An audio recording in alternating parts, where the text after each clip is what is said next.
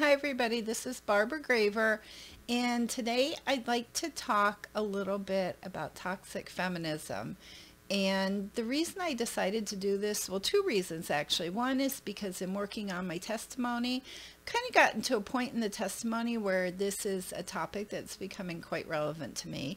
And the second is because of a book uh, by Carrie Gress. It's called The Anti-Mary Exposed. And the subtitle of that is Rescuing the Culture from Toxic Femininity. And it's a great book and it's uh, really given me a lot of food to thought for thought and it's it's come at a good time because of where I am with my testimony.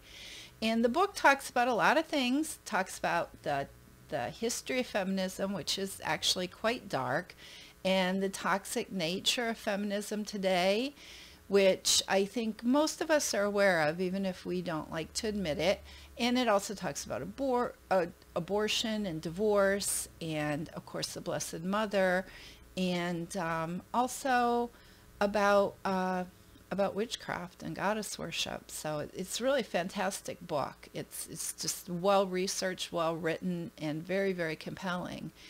And this affected me, I think. Uh, the whole feminist movement. I grew up in the 60s and 70s, and I even remembered the song when I was growing up. I think it was, I'm not sure who it was by, but I remember the words, and it was something like, I could bring home the bacon and fry it up in a pan and never let you forget you're a man. And I remember hearing that even as like a young teenager and thinking that that sounds terrible. And, and it is. I mean, that's the thing. I think Father Ripperger made that point. Uh, when we try to do all this, it's like we're taking both sides of the curse. We're taking Adam's curse to toil, and we're taking our curse, you know, which is, is the pains of childbirth.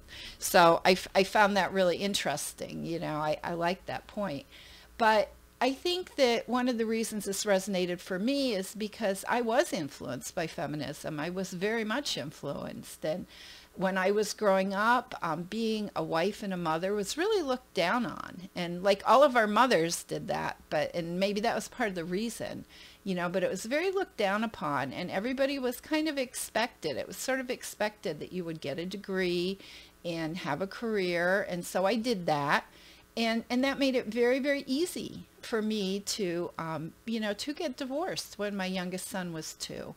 And uh, you know that was i mean you know there's obviously that's a whole whole thing that i'm not really prepared to get into here.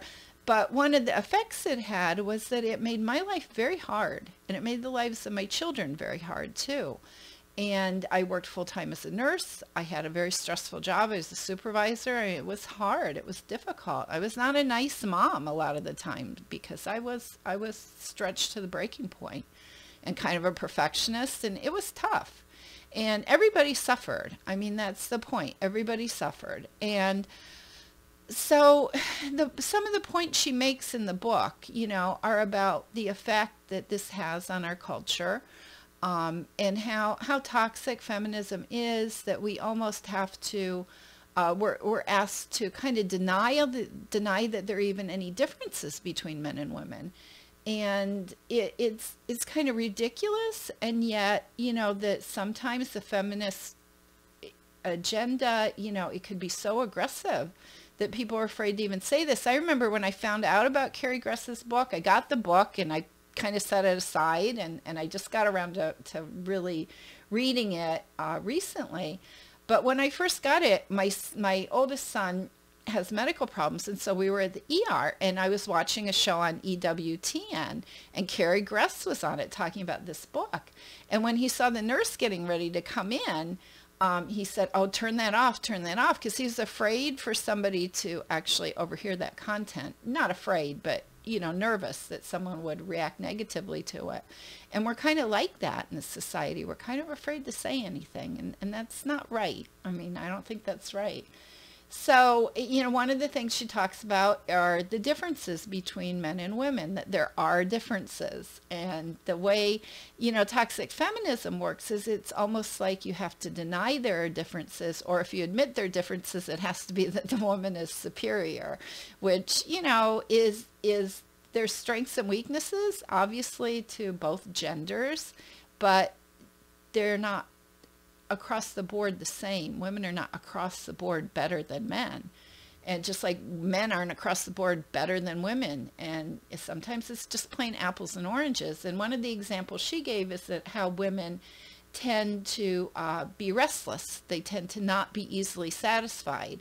And i thought that's so true. And i think almost anyone who's ever lived with men will will know that's true. I mean if you've ever pitched moving furniture that doesn't need to be moved or painting a room that doesn't quote need to be painted you know that that men are more kind of contented with the status quo than women are. They won't they won't see the need to do that. They'll do it but um, if you poke them but they don't really see the need. They they're more easily satisfied with things than women. So i think that's true. And i'm not saying it's true of every man and every woman but i think in general it's true. And I think there are, are many differences between men and women that we have to acknowledge and that we should be celebrating.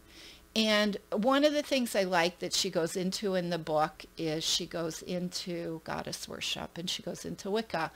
And if as any of you who have followed me for any length of time know, this was something that was very big for me. I got very, I went from the New Age and I took a really deep dive into the occult. I joined a coven. I had my own Wiccan circle. I, I went deep into this, and, and it was because of my relationship with the quote goddess. And it's interesting as FYI, and she says this in the book, you know, spiritual beings are not male or female per se. And or you could say they're all male, but they're not there's there's not gender. So, you know, when people talk about the goddess, they're re- they're really talking about a demon, and and I found that out the hard way, but it is true. It's it's demonic, and a lot of this stuff is uh, is demonic. And I think it's important that people um, at least be open to that, be open to that possibility that there's more to this. And, and I think when you look at the movement, the women's movement, and believe me, I, I grew up in this. I mean, I protested dress codes and we had sit-ins and stuff when I was growing up. I grew up in it. And, but when you look at it as it is now, and you see, you know, the aggression and the hatred, uh, you've got to wonder, you know, where is all this coming from and how, how could it really be good and what it's doing to families and to lives and to women, not just to their kids, to the women themselves, because we, we are the ones who uh, carry the burden of guilt for the things that we have, have not uh, really thought through or that we've been influenced on. And I'm going to talk about this more in my book because as I read this book and as I think about this, I realize more and more what a big part this has played in my life and what a big part it plays in the life of, of I'm sure, many other women. And I will be talking about it uh, more and I'll also be talking about it a little bit in the blog. I did have uh, kind of a little insight. I, as you know, I do meditative prayer every morning. I had a little insight related to this and related to the Blessed Mother and I am going to definitely, definitely, which is essentially what this book is really about, is it's about the Blessed Mother and um, how she should be our prototype, um, not, not uh, the quote goddess demon.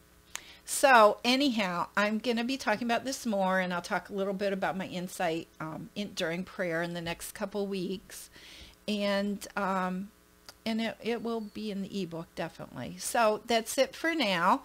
Um, if you're interested in my content, please, please do consider subscribing to my channel. It's a fairly new channel and I am interested in hoping to, um, you know, build it up and get more subscribers. So I really appreciate every single subscriber is very much appreciated.